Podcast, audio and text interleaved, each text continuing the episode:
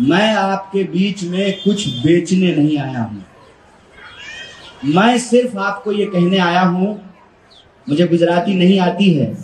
मैंने गुजराती नथी आवड़ते तो इतनी समझ में आती है कि ये कह रहा था कि मेरा कमर खराब है तो पैर खराब है तो मुझे बैठकर बोलने की इजाज़त दीजिए।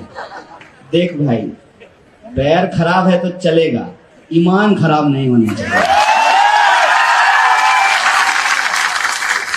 अब आप लोग बस बता दीजिए। मुझे नहीं कहना है। इस इंसान का ईमान खराब है क्या? थोड़ा धीरे बोल रहे हैं। कुछ डाउट है क्या? ईमान खराब है क्या?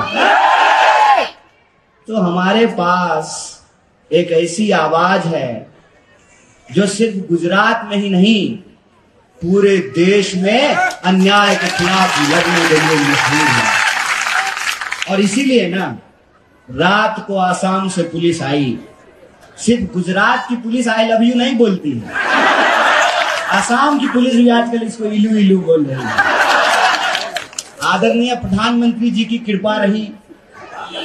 जय शाह के पप्पा का मोहब्बत अगर इसी तरह से हम लोगों को मिलता रहा तो आसाम क्या सात मुल्कों की पुलिस ढूंढेगी भाई साहब। क्या है ना? कि दो तरह के लोग हैं।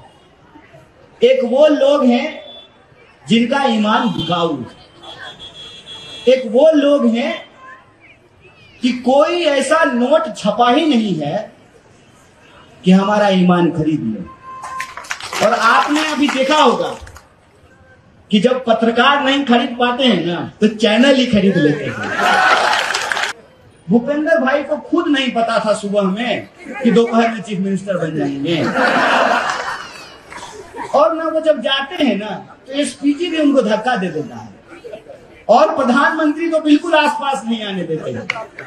वहाँ भी कार से साइड कर दिया है। मुझे दिख नहीं रहा है भाजपा का पोस्टर में तो आपको दिखा देता। पोस्टर में भी उनको साइड कर दिया है। ये गुजरात का अपमान है भाई साहब। ये गुजरात के चीफ मिनिस्टर का अपमान है। भाजपा अगर अपमान का बात करना चाहती है और भाषा की मर्यादा का बात करना चाहती है तो हम तैयार हैं भाजपा के साथ भाषा की मर्यादा पर बात करने के लिए। हमारे अध्यक्ष ने एक तुलना किया, एक उदाहरण दिया तो बात को बतंगड़ बनाने लगे। बोले, गुजरात का अपमान है। तो मैं पूछना चाहता हूँ, टीवी स्टूडियो में बैठ करके मोदी जी को देश का बाप बता रहे थे, वो देश का अपमान था कि नहीं था। था ना? मोदी जी देश के बाप हैं। तो भाजपा का प्रवक्ता ये बात क्यों बोला? अगर बोला तो देश का अपमान किया कि नहीं किया? जिसका घर शीशे का हो ना, उसको दूसरे के घर पे पत्थर नहीं मारना चाहिए। दिन भर गुंडागर्दी की भाषा करने वाले, मंच से खड़ा होकर के गृह मंत्री जिसका काम है कानून व्यवस्था की रक्षा करना, वो गैर कानूनी बात कर रहे हैं। इंसान को डरा रहे हैं, घाव को कुरेद रहे हैं, जख्म पे नमक छिड़क रहे हैं और ये भाषा की मर्यादा की बात करते हैं। तो मैंने कहा कि मल्लिकार्जुन खड़गे साहब आपको इसलिए खटक रहे हैं ना, क्योंकि उनका नाम मल्लिकार्जुन खड़गे है। अगर उनका नाम मल्लिकार्जुन अंबानी होता ना तो आप उनकी चरण वंदना कर रहे होते। बुद्धिमानी सिखाते हैं।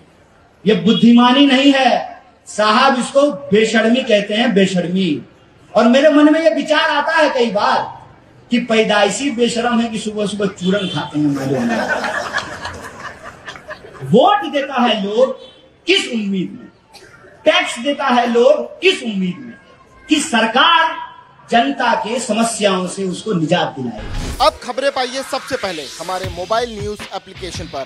एंड्रॉइड या आईओएस प्लेटफॉर्म पर जाइए एच डब्ल्यू न्यूज़ नेटवर्क को सर्च कीजिए डाउनलोड कीजिए और अपनी सुविधानुसार भाषा का चयन कीजिए। खबरों की भीड़ में अपने काम की खबर पाते रहिए।